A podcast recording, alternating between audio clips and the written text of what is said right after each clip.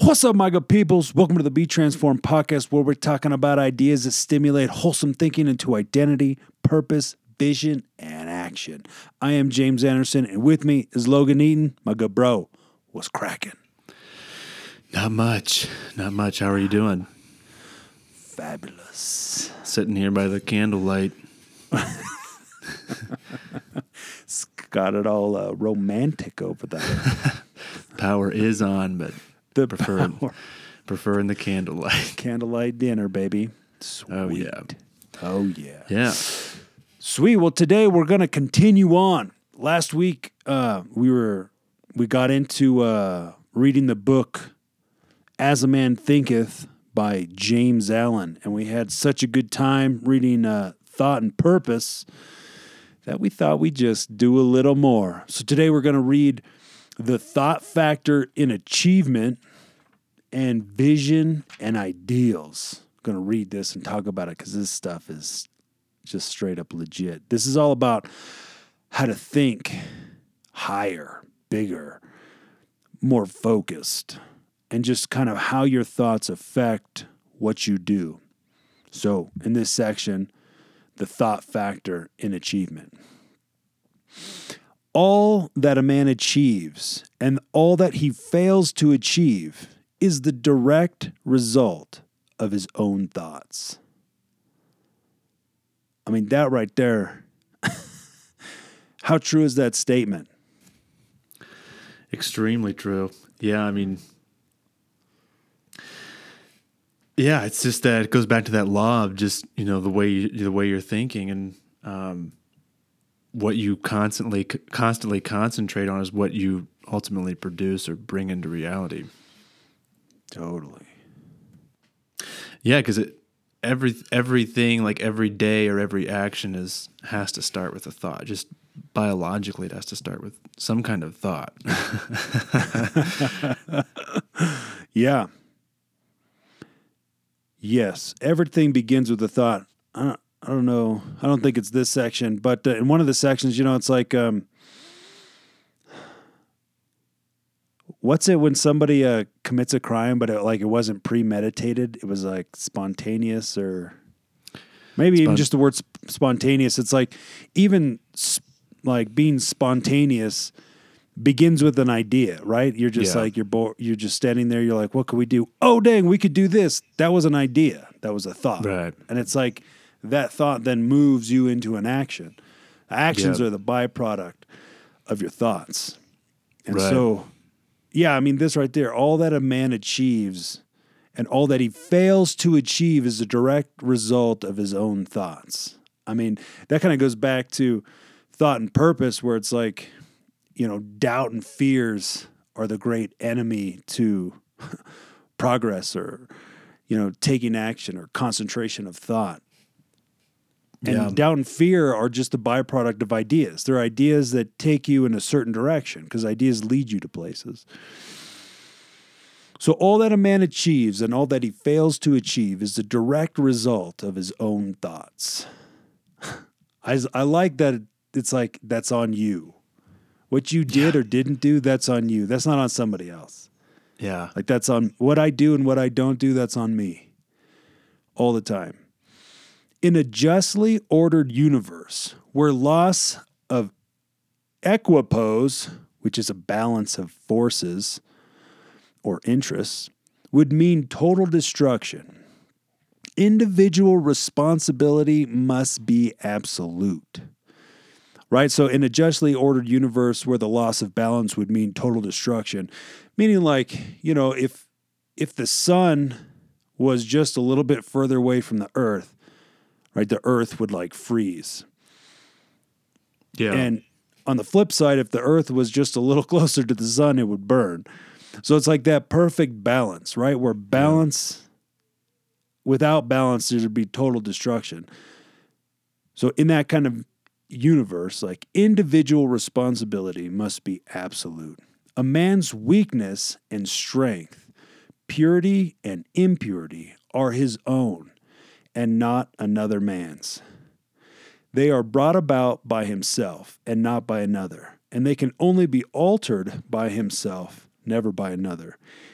His condition is also his own and not another man's. His suffering and his happiness are evolved from within. As he thinks, so he is. And as he continues to think, so he remains. As he thinks, so he is. As he continues to think, so he remains. It's like, unless we alter our thinking, we'll stay the same. Yeah. So if your conditions suck, but you don't change your thoughts, if you don't think about different ways of doing things, different ways, different attitudes you could have, like, you're not stuck in any state of being. You have the ability to alter it, but you have to do that by starting to think differently. Yeah, I think that goes back to that second sentence where it says, in a justly ordered universe. It's interesting that he put, he didn't just say in, a, in an ordered universe, but the the order is just. Like, it's it's just, it's just, like, it's fair that you have the responsibility and it's nobody else's responsibility. And mm-hmm. and, and so it, it's just interesting that he put justly there. Like, the, the universe is justly ordered, and that Your your responsibility, or taking responsibility for your thoughts and your actions, isn't unjust, or the results aren't unjust, because you have, it all goes back to ultimately what you were premeditating on. Sure. Which can be like things you're doing unconsciously, like you're not aware of why yeah. you're you're getting these results, or why your attitude isn't amazing. Like, some, so, you know, there's, there's things that we do that sometimes we're like, we're not aware of it, but that's where learning comes in, is that, like, it creates that self-awareness where then you start to see those things. You learn these ideas of, like, oh, we actually are meant to be in control of our thoughts. Oh, we are meant to, like, focus and think and accomplish. Oh, we are meant to, you know, take responsibility and, like, turn these sweet ideas that we're marinating in, like, into realities. Yeah. A strong man cannot help a weaker unless the weaker is willing to be helped. Now, that, that is the truth right there. You can't help somebody who doesn't want to be helped. Yeah. That's just, that ain't going to happen. You Sometimes you can want something more for somebody else than they want. And whenever that happens, you know, it'll it'll fail just because the other person's not right. In. And even then, the weaker man must become strong of himself. He must, by his own efforts, develop strength, which he admires in another. None but himself can alter his condition. And that's just saying, it's like, you can't do the work for somebody else, and somebody else can't do the work for you. Yeah. Like, you got you got to put in your own reps. It has been usual for men to think and to say, many men are slaves because one is an oppressor. Let us hate the oppressor. Now, however, there is amongst an increasing few a tendency to reverse this judgment and say, one man is an oppressor because many are slaves. Let us despise the slaves. The truth is that the oppressor and the slave are co-operators in ignorance, and while seemingly to afflict each other, are in, reali- in reality afflicting themselves. A perfect knowledge perceives the action of law in the weakness of the oppressed and the misapplied power of the oppressor. A perfect love, seeing the suffering which both states entail, condemns neither. A perfect love, a perfect compassion embraces both oppressor and the oppressed. He who has conquered weakness and has put away all selfish thoughts belongs neither to the oppressor nor the oppressed. He is free. Both the oppressor and the slave are cooperators in ignorance. Right? It's like a misunderstanding of who you are and why you were created. Like, you know, if you look in Genesis one, you know, God created man and he did it on purpose. And then he created the world and he did it on purpose. And then he put mankind in charge and he did it on purpose. But what was interesting is that he didn't put mankind in charge of mankind. Like, over the list of things that he gave mankind dominion over, mankind wasn't on that list. Like, we were never meant to rule over one another. Meaning, we, which is goes back to this whole thing of individual responsibility. Creation, like mankind, was built off of individual responsibility. Like, you are responsible for your area of influence. You're responsible for, you know, the things you have and to co- cultivate those into beneficial things. And so the slave and the oppressor are both cooperators in ignorance, misapplied power, or you know, misapplied use of your life where you're like, hey, man, I just need somebody else to rule over me and tell me what to do. But it's like, that's not, you weren't created to be like that. Yeah, I think it's just, it's vital to be aware of, like, you have three options essentially for life over who you want to be, and two of them aren't good. Two of them are really bad. And yeah. and it's like, and it goes goes back to like that responsibility in the justly ordered universe. It's like that it, it doesn't, you know, um, you know, being an oppressor, you don't have to be an oppressor, or being a slave, it's nothing's holding you to being a slave. It's, it's like these, sure. everything goes back to choice, whether you're the oppressor or the slave. And it's, it's just so important to be conscious of like who you, what you're, where you're going and who you're becoming, because you could, two out of the three of these choices, like I said, are just are are terrible places to be. And so, um, yeah, I just I just think it's it's it's vital to be aware, because when you step off the the path of awareness, or the you know you take your eyes off of the perfect knowledge or the perfect love or the perfect compassion, then you just open you open yourself up to distraction, and then you. Eventually become, you're either distracted by wealth and power and you become the oppressor, or you're distracted by, you know, victimization and hardship and you become the slave. And so, totally. Yeah, it's just vital to stay on the, uh, the path of the knowledge and the compassion and the love, and, and then, um, put away the selfish thoughts and become, you know, neither of the first two, and, and be free. Totally. Yeah, he who has conquered weakness has put away all selfish thoughts, belonging neither to the oppressor nor the oppressed. He is free. You know, you think about like even just like leadership. Like, the point of leadership isn't just about being in charge. It's like, it's about, I don't know, bringing people up with you. It's like yeah. your role as, as a leader is to help other people learn how to lead. It's not, It's not one person over everybody else. It's more like, hey, let me teach you how to think differently. Yeah. To, to take responsibility for your life. Not in like a weird way, but like in like, there's so much, it's just such a higher way of thinking, taking responsibility, like extreme ownership. It's just such a higher way of thinking of like, no, that's, that's on me. Something happened. It went bad. I got mad. It's on me. I got mad. It's on me if I... If I spoke out of my anger, it's on me if I didn't, you know, try to come up with a solution instead of, I just kind of wanted to be right. You know, it's just like, whatever. It's just like taking ownership of everything that goes on in your life just gives you power, gives you control, gives you the ability to affect influence on your circumstances and situations. If it's on you, then dude, you, you have the ability to change everything then. Yeah. Yeah, and I think distraction is what makes you an oppressor or an, or a slave. I think that's the like the uh, the medium that leads people to one of those two one of those two places is distraction. Like on like low quality ideas.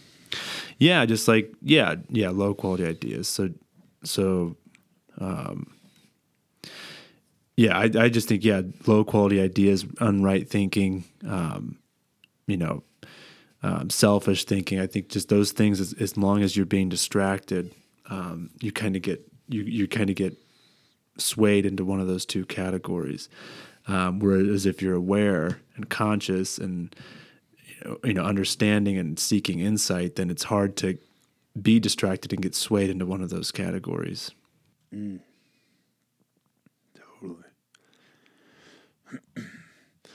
A man can only rise, conquer, and achieve by lifting up his thoughts. He can only remain weak and abject and miserable by refusing to lift up his thoughts. If you refuse to change the way you think, that's on you.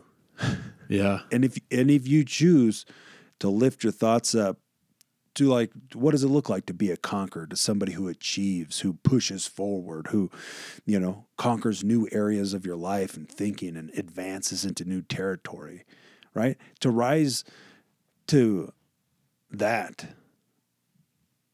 is to lift your thoughts up, is to create a life worth living. Before a man can achieve anything, even in worldly things, he must lift his thoughts above slavish animal indulgence. Oh my. He may not, in order to succeed, give up all animality and selfishness by any means, but a portion of it must at least be sacrificed. A man whose first thought is bestial, which is like animalistic indulgence, could neither think clearly nor plan methodically. All right, so a man, so he's saying if you want to think higher, first you got to sacrifice some of, like, you know, some of the, he, he calls it animal, animality, what? And selfishness, right? To be like an animal, where it's just like you're just kind of running off instinct. I'm trying to eat, sleep, mate, kill, and, you know, rinse and repeat. Like, you got to kind of break off of just like the immediate gratification and just, you know, stuff that doesn't propel you forward. You got to sacrifice some of that to get into focus. A man whose first thought is bestial indulgence could neither think clearly nor plan methodically. He could not find and develop his latent resources. He couldn't even find them, nonetheless develop them, and would fail in any undertaking, not having commenced, check this out, to manfully controlling his thoughts. You want to become a man? You ever wondered, like, what's one, what's a step? What's it look like to become a man? To control your thoughts. Not having commenced to manfully controlling his thoughts, he is not in a position to control affairs and to adopt serious responsibilities. He is not fit to act independently and stand alone, but he is limited only by the thoughts which he chooses. So somebody who is unwilling to kind of cast off, I don't know, how else would you, how else would you define that, the animalistic, selfish thoughts? Yeah, I would think it's just like, I don't know, whatever feels good at the time. I mean, basing thought, basing actions off of emotions and, and like first thoughts without giving much thinking to it. Sure. Um, because an animal is just, it's always going off of instinct. It's hungry. Okay, I want food. Or it's, um, you know, it, it wants to, uh, you know, procreate. I need to find a mate, and it doesn't, it doesn't think anything past those basic instincts. So there's, it's all based on feeling and like, um, so it's just, yeah, I guess, I guess I would define it as like those animalistic thoughts is just like whatever first pops in is, okay, that's what I'm doing, or that's where sure. I'm going. yeah, yeah, yeah. Or it's just like, there's no careful, there's no careful counting the cost or, Um, looking at the details or whatever, thinking about the consequences or, you know, good or bad.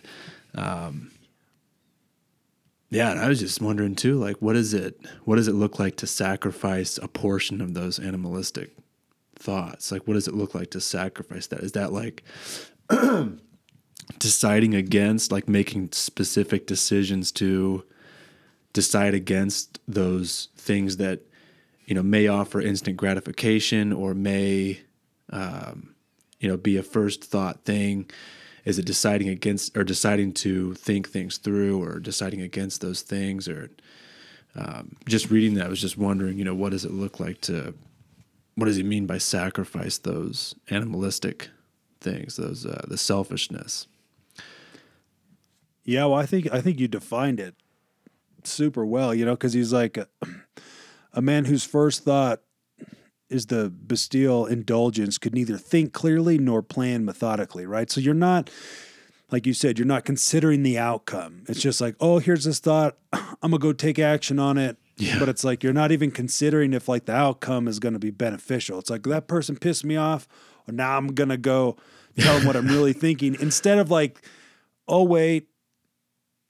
Maybe that's not what they meant, or even whatever. Maybe there's a better way to handle this than me just being yeah. frustrated. What, you know, it's like, if you don't, I mean, I think discipline would be a good mm, picture yeah. of what it means to sacrifice yeah. it. It's like, all right, just a suit, you know, just a dumb example, but it's like, all right, if I, if I'm, if, if I'm trying to cut back on junk food, there's like, you know, you're walking through the store and there's a nice box of Oreos. It's like, oh, dang.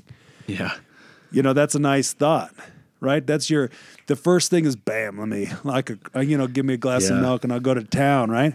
But yeah. then, but then you start to consider, right? You start to think clearly. You're like, all right, well, here's my goal. Here's my mission. Here's what I'm trying to achieve. And Oreos isn't on that list.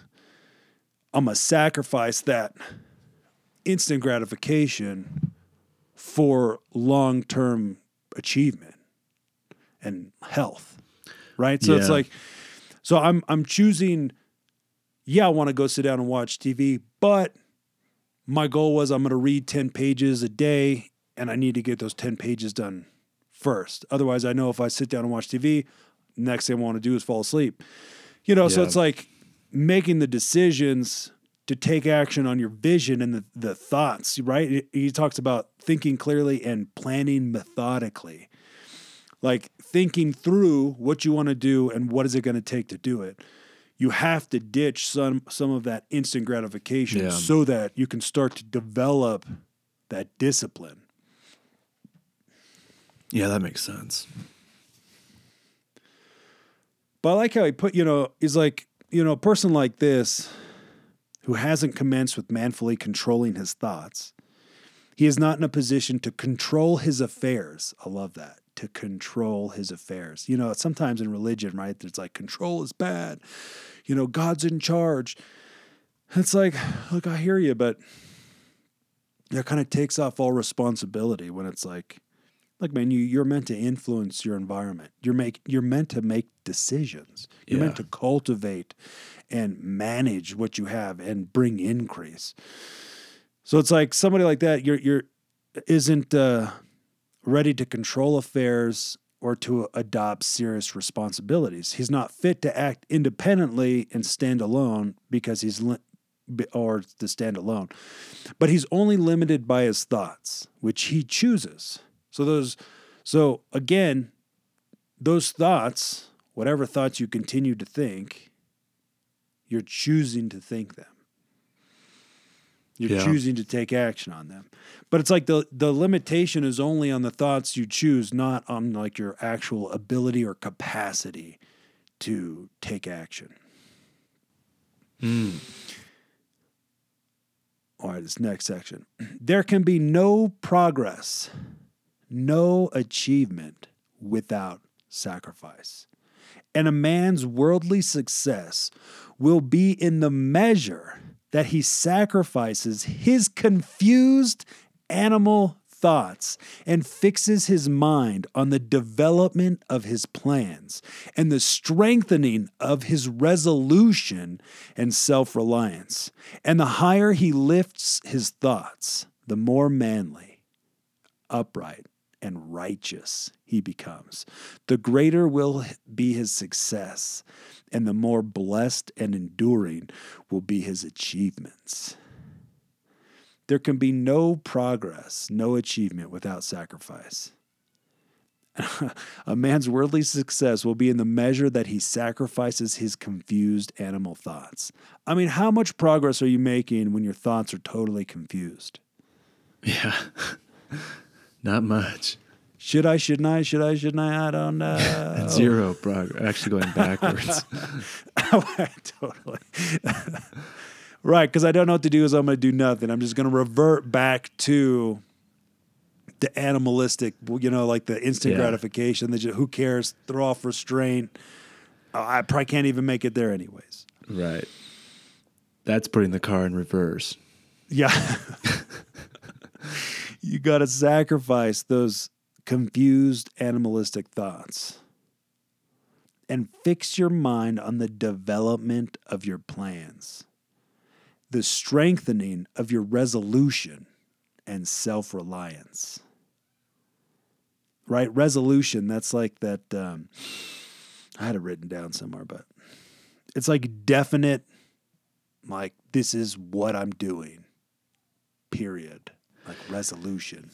Yeah, when I think of that word, it's, and I'm not a uh, professor, not, but when I think of that. Are you not Webster? When I think of that word, it's like there's there's a aspect of clarity that in resolution. I don't know, maybe it's mm. like, isn't there like a resolution in cameras and pictures oh, or something? Yeah, yeah, yeah. I yeah. guess I think of like clarity, like there has to be a defined destination and goal, but then there has to be like clarity along the way, clear thinking, or like that goal has to be defined clearly. Like it can't be a, it can't be resolute, but then have a broad, you know, destination or a, a number of destinations you could end up at. Totally, totally, totally. Yeah, I like that. Resolution. Yeah. four K, baby. And self-reliance is like um, demands that's, responsibility. That's probably anti-religion right there, self-reliance. Yeah, yeah. It's possible. Um, it is but possible. It, it might just be a kingdom principle. Self-reliance, right? That's like confidence. Like you're sure of what you can do, what you can accomplish.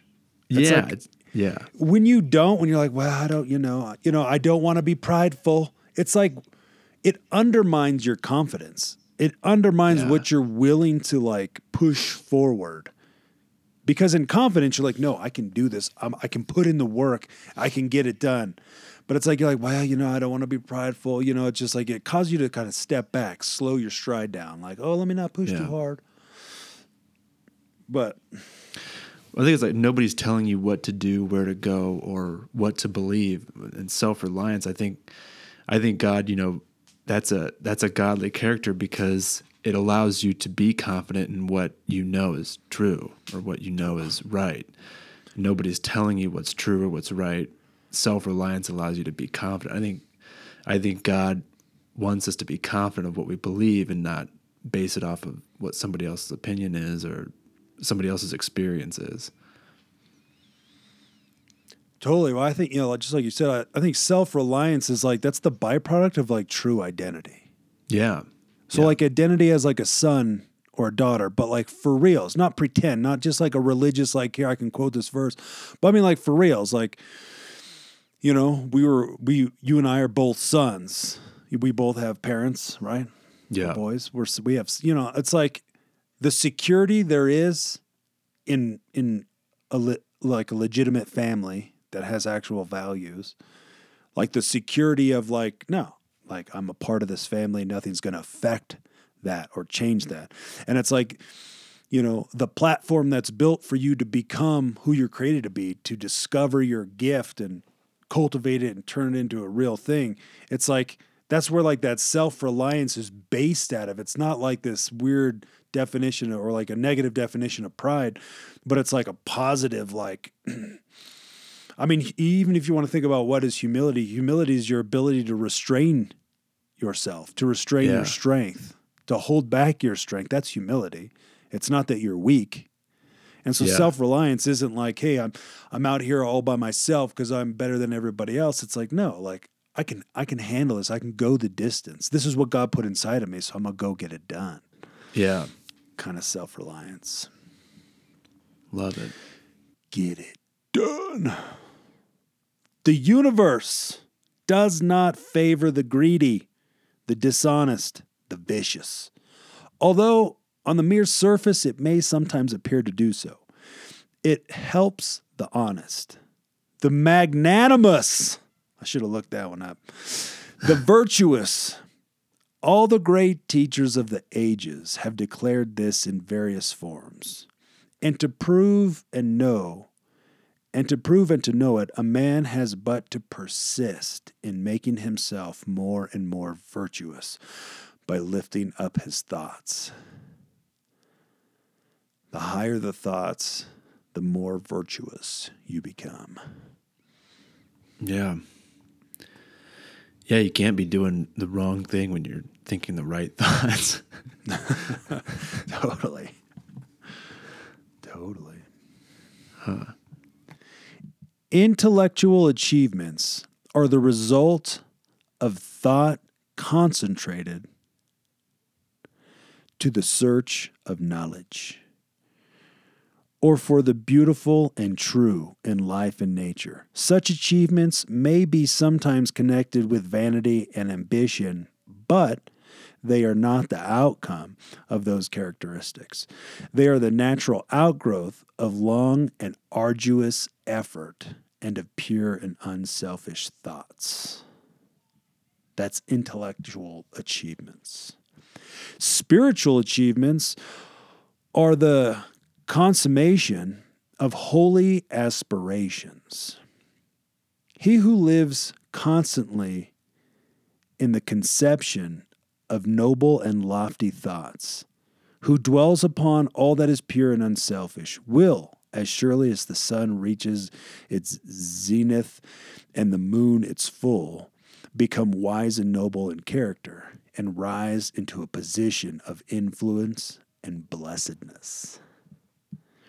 I like that, that you say, he who lives constantly in the conception of noble and lofty thoughts, the conception, right? Like the, the birthing process or what the, whatever. The beginning, conception. like the beginning. The beginning, stages. Thank you. So that means like they're yeah. always be, those thoughts are always being created and started then, kind of. Living Those... constantly in the conception of noble and lofty thoughts. It's like one thought, one good thought leads to another good thought. Yeah. One like high thought of like, of like what you could do, what you could become leads to other thoughts of like meaning and, and like yeah. uh, inspiration. Achievement of whatever kind is the crown of effort. Achievement is the crown of effort. The diadem of thought. A diadem is like a headband that royalty would wear. And I like that both of these, a crown or a diadem, both have to do with royalty. Achievement is the crown of effort. By the aid of self-control, come on, somebody, resolution, woo, purity, righteousness, and well-directed thought, a man ascends. By the aid of animality, indolence, impurity, corruption, and confusion of thought, a man descends. There's that confusion again. By the aid of self-control, resolution, purity, righteousness, and well-directed thought, a man ascends. Ugh, well-directed thought. I love it. It's like you need those things, though, for achievement. So achievement is the byproduct of effort. By the aid of self-control, right? That's like the sacrificing some of those animalities. You got to have that self-control, that discipline. Self-control is the ability to control yourself, to keep yourself in check, to keep yourself in line, walk in the path. By the aid of self-control, resolution, right? Having that picture and freaking just being so committed that there is no more like doubt or fear. It's like, this is what I'm doing. Let's go get some. Purity and righteousness and well-directed thought, a man ascends. Right, because purity and righteousness, talking about like, it's like self-control, resolution. But then if you throw if you throw out purity, you throw out righteousness, like right thinking, right acting, valuing other people, you throw those things out the window, you're not going to ascend, you're descending. Yeah, you might have, yeah. you know, you might have some resolution, but it's not, you know, moving you in the right direction. But it's like these things together is what causes ascension. Yeah. Yeah, it's interesting that, like, that last part there, um, you know, it, it doesn't necessarily, you know, a man descending doesn't necessarily mean you ha- is is impure or corrupt, but a confused man or a man that's acting, you know, off, based off of, you know, purely first instinct um, can cause dissension. Um, sure. It doesn't have to mean necessarily that you're a corrupt person, but dissension can be, you know, caused by just confusion and not having a destin- a clear destination. Totally, or like a clear or correct, like, self-image. Yeah, yeah, for sure. A man may rise to high success in the world and even to lofty altitudes in the spiritual realm, and again descend into weakness and wretchedness by allowing arrogant, selfish, and corrupt thoughts to take possession of him. A man may rise to high success in the world or even lofty altitudes in the spiritual realm, and again descend into to, to weakness and wretchedness by allowing arrogant and selfish, corrupt thoughts to take possession of him. Right? That's kind of like losing sight of what got you to where you are. Yeah. You know, kind of losing sight of, like, what's the real destination and what are we actually, like, what's the real motivation? You know, it's yeah. like, you know, Miles talks about it. He's like, you know, sometimes the biggest problem people have in life is success, in that it's like, some one, you know, you have some kind of success and then you think, wow, you know, I'm good. I don't need to do anymore. Yeah. Or whatever. Or it's like, you know, I don't need to keep being disciplined because I'm already these things, but then you let go of discipline and then, oh crap, I did need those. Whoops. And that's what this next paragraph is. That victories attained by right thought can only be maintained by watchfulness. Many give way when success is assured and rapidly fall back into failure. Hmm. It's like you got, part of like being a conqueror is like, there's always the next mission. There's always the next thing to achieve, the thing to learn, the next project. But yeah. many give way when success is assured and rapidly fall back into failure. Like, it's going to be good. We're going to make it. It's all, you know, whatever. And then you kick back and the train goes off the rails. Yeah. Yeah. All achievements, whether in business, intellectual, or spiritual world, are the result of definitely directed thoughts. They're governed by the same law and are of the same method. The only difference lies in the object of attainment. So what he's saying is all achievement, whether in business, intellectual, or the spiritual world, you achieve those all in the same way. It's just the object is different. But the result, they are the result of definitely directed thought. Definitely meaning without doubt. Definitely directed thought. Thoughts you're thinking that are are void of doubt. I'm confident this is the direction. These are the thoughts I'm thinking. These thoughts I'm going to take action on because they are without doubt. I know that if I take these, I'm going to create such and such. This is going to be the result. So now I'm going to push forward because I think without doubt. That's legit. I mean, that is strong thinking. Definitely directed thoughts. He who would accomplish little must sacrifice little. Dang. He who would achieve much must sacrifice much. He who would attain highly must sacrifice greatly.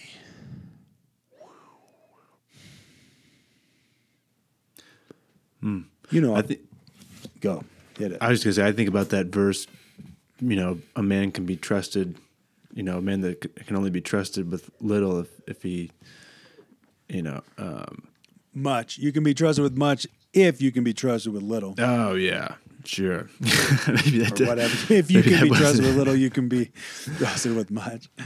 Maybe that wasn't the um, not no, the right there. link, but yeah, I think. Uh, um, yeah, I just think I don't know. That's what I was thinking. Like, a, there's a trust totally. aspect to that. Like, um. You can't like dream and desire a ton, but then not be willing to put in a whole bunch of work or not be trusted with little things. He who would accomplish little must sacrifice little, and he who would achieve much must sacrifice much. What are we talking about? Sacrifice, right? That's like the the quick gratification. I, yeah. Whatever, but it's like, you know, it's interesting to think how much you could accomplish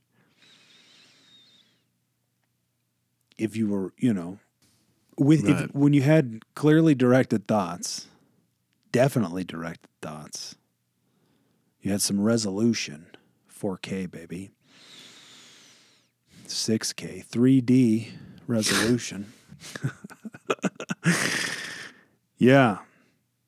And you were willing to put in the work. It's like, it's, it's interesting to think about what you could actually do. Yeah, I think too, it, it's like choosing that destination, you're kind of sacrificing any other possible destination too. So like attaining sure. highly means like, I guess I, I kind of read that and was like, to attain highly, sacri- you know, sacrifice greatly, but meaning like you got to give up any other destination or destinations and anything else that's going to distract you from the destination. Sure. Or try to, try to pull you away from that. Yeah, which is kind of like a gut check. yeah. What, yeah. What are you willing to sacrifice to achieve that which you can see? And how much is what you can see riddled with, like, fear and doubt? How much of that's got, like, it's sprinkled with confusion because of the fear and doubt, right? It's, yeah. It's interesting. Just, it all, ha- but it's all, so... So again, I mean, back to the beginning of it, all that a man achieves and all that he fails to achieve is the direct result of his own thoughts, right? So it's like whether or not they were definitely directed with resolution, the development of plans, planning methodically, thinking clearly,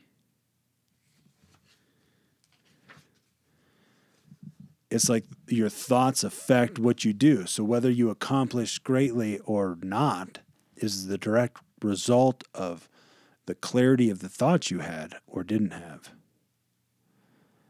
I mean, that's wild. I mean, it's like, because I mean, even if you just think about like, you know, if you could stand before God one day and like somehow see like the full measure of your potential and the opportunities you had and the things you could have accomplished. You know, I don't know. You don't, I don't, I don't really want to, I don't, I don't want to,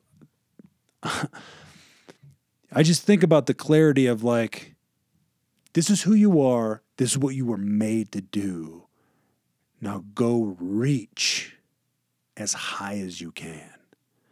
Like, take your potential, your gift, and use it to the fullest of your potential, of the fullest of your abilities. Like, just go hard. Like, if you could get a just a glimpse here right now of what you were truly capable of, it, you know, you just think about all the, like, you might not even be aware until that glimpse of how much doubt and fear you had rolling in your mind, how much like you were just kind of marinating on incorrect identity and self-esteem, right? Like uh, self-worth.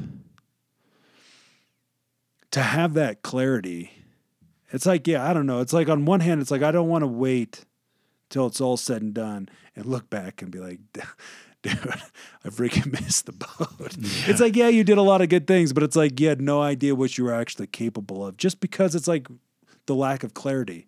Yeah. Or entertaining too many negative ideas that that thwarted you along the, the way, too many ephemeral fancies, too many looking to the right and to the left. Instead, yeah. It's like, you know, developing that resolution of like the clear picture of here's what I'm going to do, and I'm going to devote myself to its attainment.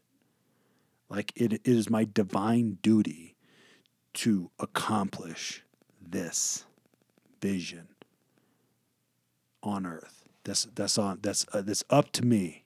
If it's meant to be, it's up to me. Come on, somebody. Just that personal responsibility.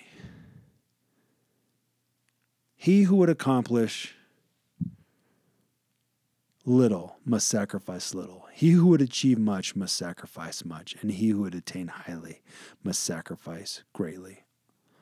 All achievement is the result of definitely directed thoughts.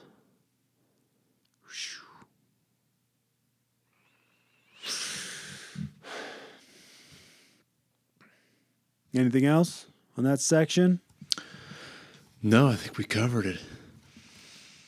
All right, we're going to get into this last section. I mean, there's another section after this, but this is going to be the last section that we get into. This book, man, As a Man Thinketh by James Allen, you should get it and you should read it and you should read it and read it and read it some more because it's glorious. All right, this next session, visions and ideals. Come on.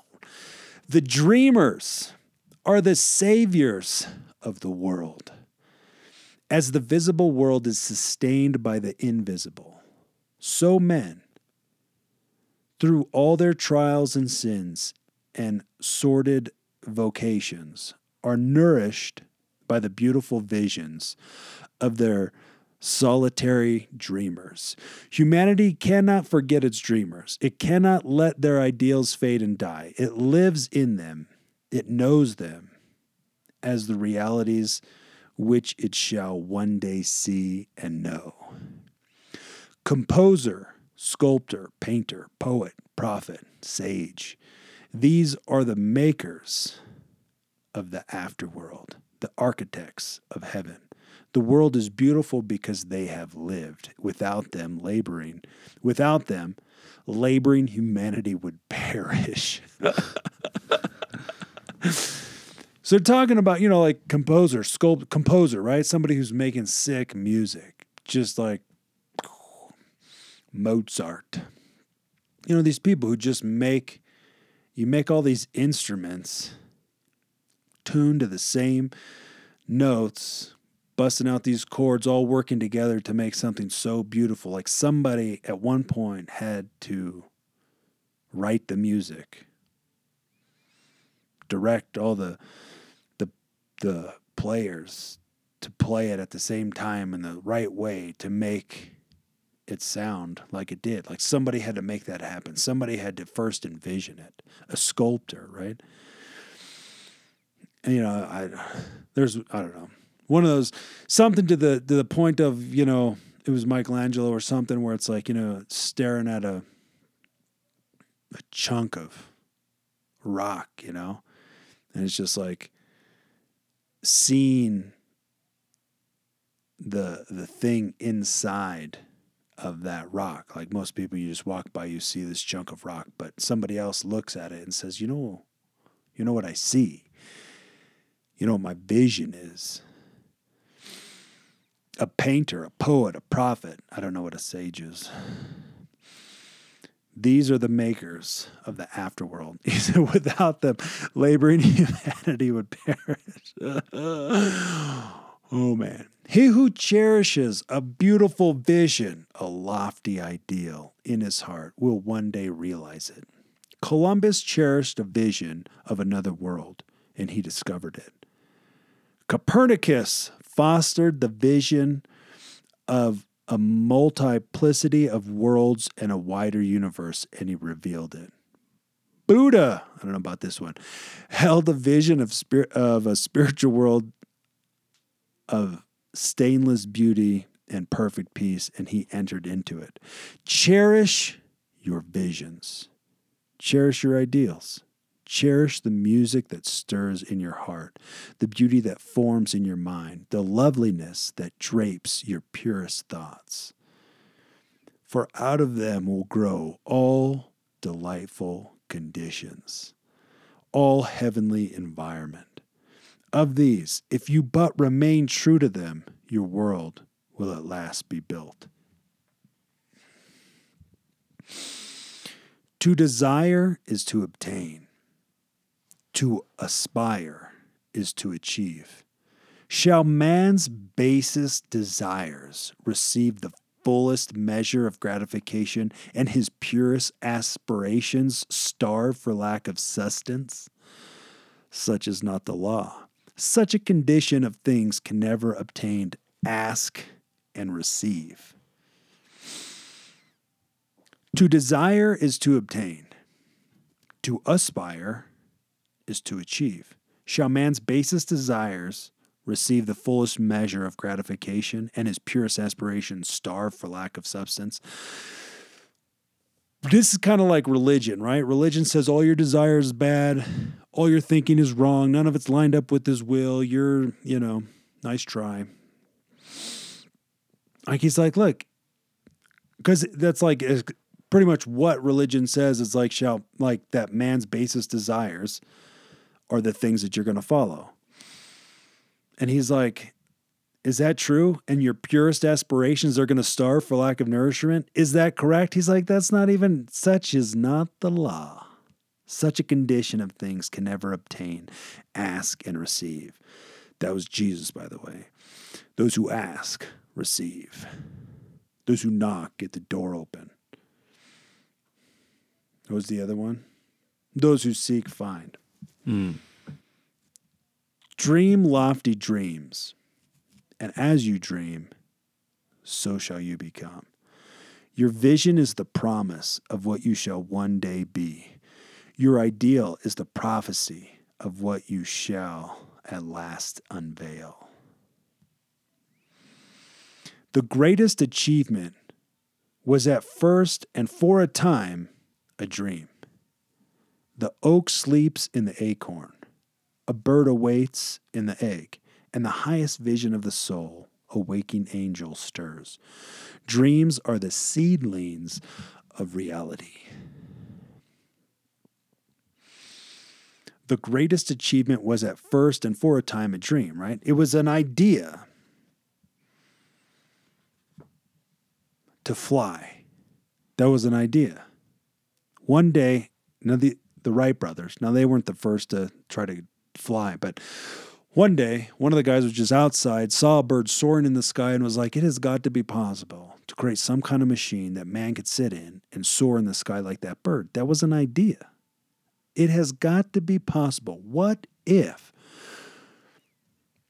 What if we could put a man on the moon? What if we could fly off the earth and into space? I mean, that still sounds ridiculous. And they've done it. It was just an idea. Putting a man on the moon was like, hey, we have to, somebody's got to get there first. Like, let's figure out how to do it. Like, it wasn't a question of, is it possible? It was a question of commitment. Like, are you willing to figure it out? It's fascinating. It's not a matter of if it's possible. It's a, are you willing to work it out? Dreams are the seedlings of reality. Because ideas become things. You know, reading that, it's it's easy to think like, okay, so all I have to do is is think about this ideal and mm. then focus on it, and these things will happen. And there's mm. there's truth to that, and and you and I was just thinking like, okay, looking around, why is that not happening for more people? Uh, I think it's just because more people's ideals are just, they're the average. So whatever your ideal is, if you never take the time to define the ideal or, you know, make it lofty enough for great achievement, then you're just going to look like, you know, whatever whatever the world wants you to look like, and you'll you'll it'll just be, you know, average. So I guess I'm just I'm just thinking like just if somebody heard that for the first time, so this is what I have to do, focusing on these ideals, and these things will become a reality. Um, and then, you know, somebody hearing that and then thinking that thought, well, then why is this not happening to everyone? Well, it's just like, just because some just not happening to somebody doesn't mean that they don't, they're not dreaming. It's just their, their visions or ideals or thoughts are just, they're not lofty. They're not, they're just average, or they're below average, and they're, it's, they're right where they are because of how they're thinking. So I guess that's just what I was, what I was thinking. It's like, I guess like, don't like, if, if this is the law, ask and you shall receive, and you know, what you envision will become reality, and those things. It's like, don't limit yourself because the rest of the world looks like it, it's just average or whatever. Don't limit yourself, because like you can make it as lofty as you want, and and you know, understanding that it's going to take great sacrifice. It doesn't um, it doesn't need to look like anyone else's thing. So I guess I was just thinking of that, reading it as like trying to hear it for the first time, and then thinking like, well, so if this is if this is um, you know, if this is truth, why is, you know, everyone else not looking like this? Sure. And um, it's just because that's they've defined, or they've subconsciously or unconsciously or whatever, they've they're living their vision and their ideal. They just it's defined as average or whatever. Totally. Well, I think the, the other aspect too, which that's a t- I mean, it's like, because it's one thing to like think it, but then you don't take any action. Yeah. Right. Yeah. Which was like, that kind of proves like the belief behind what you see. Yeah. It's like, if you see, if what you're seeing, you believe you can achieve it, then you would move towards it. And so like, just like in the last section, achievement of whatever kind is the crown of effort, right? Yeah. The byproduct of effort is achievement. So it's like, it's not just thinking the thought or dreaming the dream. Like the point of right. It starts as the idea, but then the idea's got to move into a plan. Right. To plan methodically, to think about, all right, if this is what I want to do, if this is what I want to become, then what do I need to do to move towards it? Vision and action go hand in hand. Vision that you don't take action on is just a dream. Yeah, yeah. But a yes. dream you commit to realizing, that's when it becomes a vision. Yeah, yeah. Yeah, and this next part kind of leans into this. Your circumstances may be uncongenial, uncongenial, right? Like your circumstances may not look like you're picturing in your mind, but they shall not long remain. So if you put... So if you but perceive an ideal and strive to reach it, right? Those are those two, that's the combination. It's like your your circumstances may be uncongenial, but they shall not long remain. So if you but perceive an ideal and strive to reach it, you cannot travel within and stand still without. Like to truly tap into your potential, like to, to really like get a glimpse of like who you truly are, is going to affect how you think. You'll start thinking differently. It's going to affect then how you start to act, because you got to start acting in a way that lines up with who you really are. So here's, he gives this scenario. It's legit. Here is a youth hard pressed by poverty and labor, confined long hours in an unhealthy workshop, unschooled and lacking all the arts of refinement. But he dreams of better things. He thinks of intelligence, of refinement, of grace and beauty. He conceives of, mentally builds up, an ideal condition of life. The vision of a wider liberty and a larger scope takes possession of him. Unrest urges him to action, and he utilizes all his spare time and means, small though they are, to the development of his latent powers and resources. Very soon, he's very soon so altered has his mind become that the workshop can no longer hold him. It has become so out of harmony with his mentality that it falls off of his life as a garment is cast aside, and with the growth of opportunities which fit with the scope of his expanding powers, he passes out of it forever. Years later, we see this youth as a full-grown man. We find him a master of certain forces of the mind, which he yields with worldwide influence and almost unequaled power. In his hands, he holds the cords of gigantic responsibilities. He speaks, and lo, lives are changed. Men and women hang upon his words and remodel their character. And, sun-like, he becomes the fixed and luminous center round which innumerable destinies resolve. He has realized his vision of his youth. He has become one with his ideal. That's a picture, right, of like, though your circumstances may be uncongenial, like it, it, it doesn't look like what you what you can see in your mind, is that they won't long remain, but if you perceive an ideal and strive to reach it. The young man was in poverty. He was unschooled. You know, he's working in this unhealthy workshop. Doesn't have, you know, it's not all, doesn't got all the arts of refinement, you know, doesn't know which uh, spoon is the, the salad spoon or the dessert fork or whatever, but he dreams of better things, right? You got to have a picture. You got to, you got to have a picture of something bigger than where you are right now. You got to have it. Whoo, you got to have it. Otherwise you're not going to move towards it. You're going to stay the same because all you can see is what you can see. But you got to look beyond what is into what could be. And he says, right, he conceives of, mentally builds up an ideal condi- an ideal condition of life. The vision of a wider liberty, a larger scope, takes possession of him. Unrest urges him to action.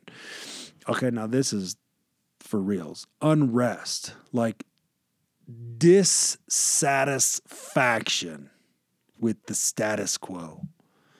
I am dissatisfied with where I'm at, with the results I'm getting.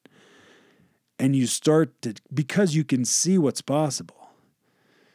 Now this, it's not super fun, this like, um, this unrest or the dissatisfaction. But it's like, it's, it's the thing that says like, I cannot stay here any longer. I must, I have to do something about it. I've got to take action. I have to move in a new direction. I got to grab hold of new ideas. I got to meet new people. I got to get into a new environment. I got to get around people who are taking higher responsibility. I got to do something to move me towards this picture that I can see. That's the power of an idea. That's the power of like getting a glimpse of who you really are. It's like it causes you to just be like, I can't stay here anymore. I've seen something bigger, something better. I got to start moving towards it.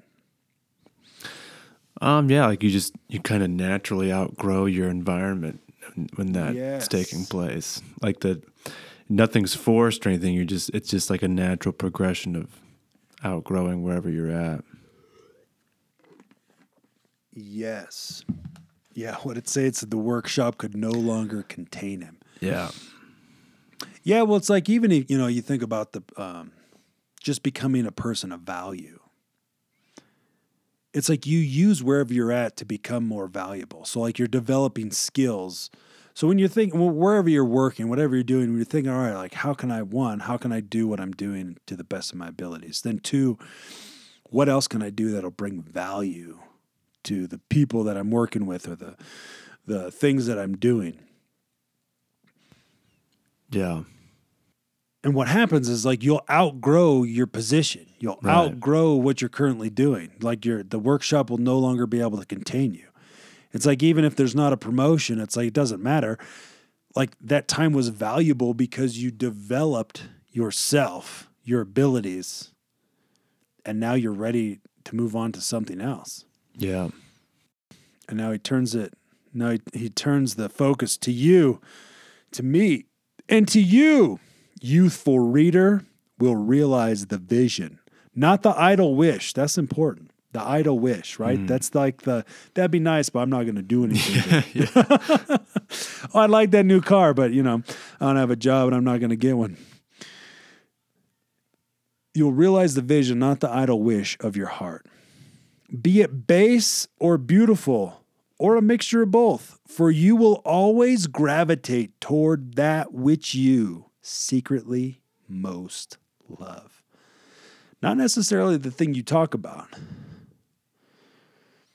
The thing you secretly most love. The thing you cherish on the inside. Into your hands will be placed the exact result of your own thoughts. You will receive that which you earn, no more, no less, whatever your present environment may be.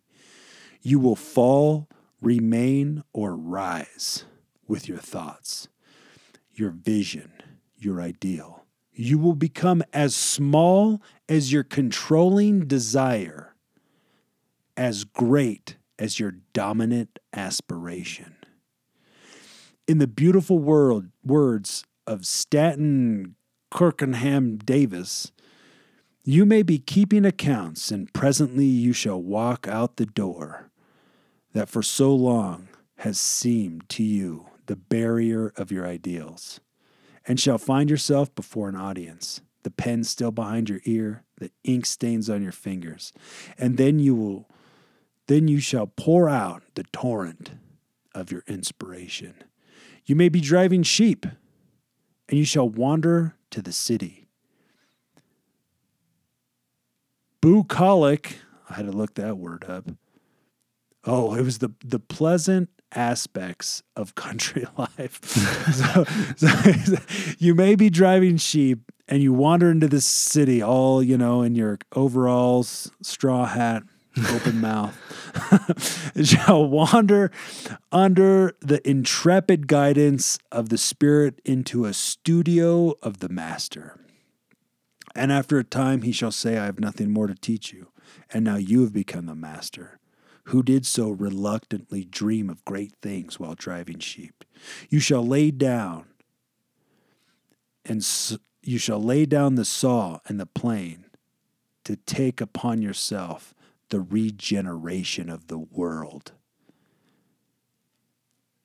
Regeneration, that's to create again. You'll put down the small things and grab hold of like your purpose, your gift. And you'll take upon yourself the regeneration of the world. The thoughts, oh, the thoughtless, the, the ignorant, the indolent, seeing only the apparent effects of things and not the th- things themselves, talk about luck, of fortune, of chance. Seeing a man grow rich, they say, how lucky he is. Observing another becoming intellectual, they exclaim, how highly favored he is.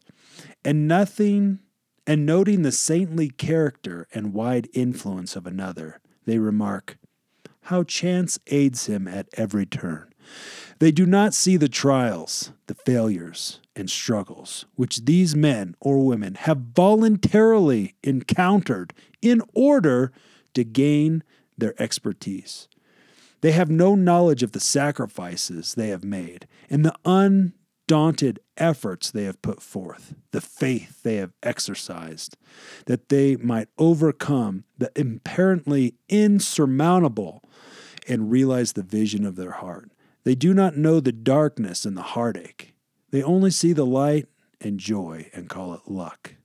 They do not see the long and arduous journey, but only behold the pleasant goal and call it good fortune.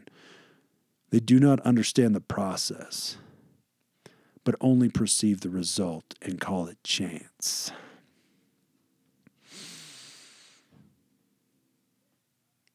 The point is this: in all human affairs, there are efforts and there are results, and the strength of the effort is the measure of the result. Chance is not. Gifts, powers, material, intellectual, and spiritual possessions are the fruits of effort. They are thoughts completed, objects accomplished, visions realized. The vision that you glory, the vision that you glorify in your mind, the ideal that you enthrone in your heart, this you will build your life by. This you will become.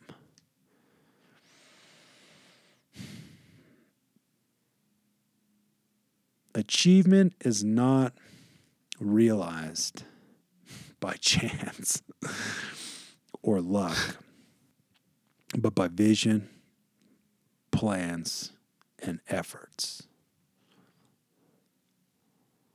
In all human affairs, there are efforts and there are results, and the strength of the effort is the measure of the result. Anything you achieve is the fruits of effort. They are thoughts completed, objects accomplished, and visions realized. I love that. Thoughts completed. I don't know about you, but it's like sometimes, you know, I can have a thought, get excited about it, right? Or like um, I have an idea, and it's like it's it flows really easy at like, and then stops at like thirty-five percent completed. Like, and, and then it's like, and, and then if you want to finish it, like you have to grind it out. And I'm, I, I'm pretty good at just moving on to another one.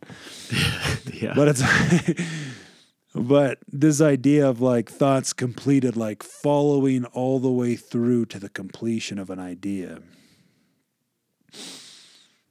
Yeah. The strength of the effort is the measure of the result. I'm like, well, I got a half-done diagram here. I got a, I got a whole booklet full of half-done things. Oh,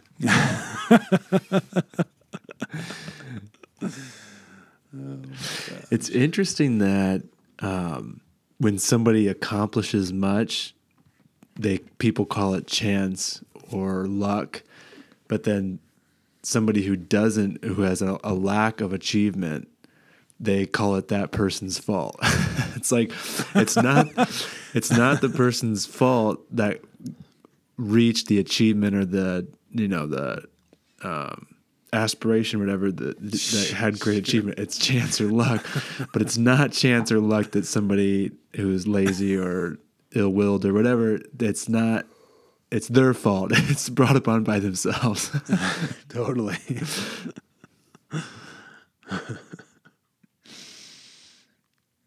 Yeah.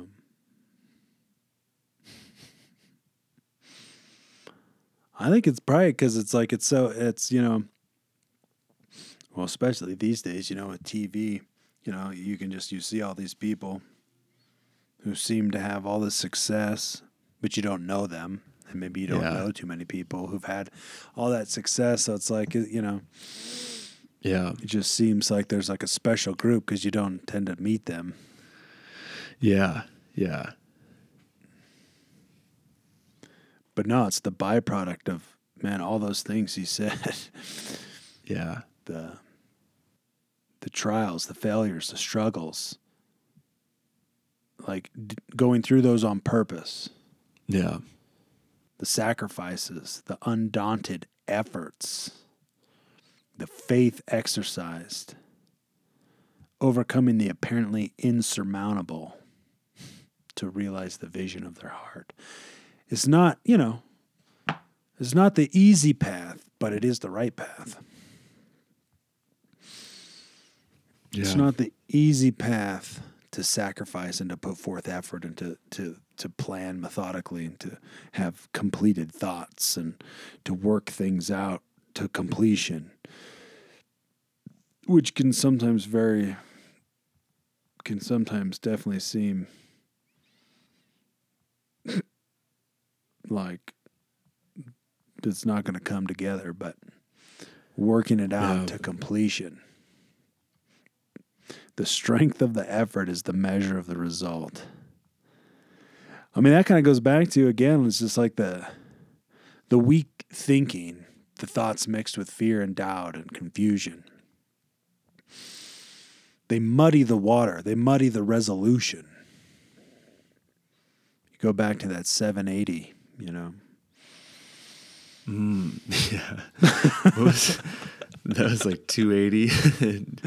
early, I don't know. I don't remember what those like, like tube T Vs were. What was the low resolution? It was like four eighty, yeah. And then if you were if you were on like one hundred twenty, you couldn't even. The screen just looked like a big blur. Three pixels. Yeah. Yeah.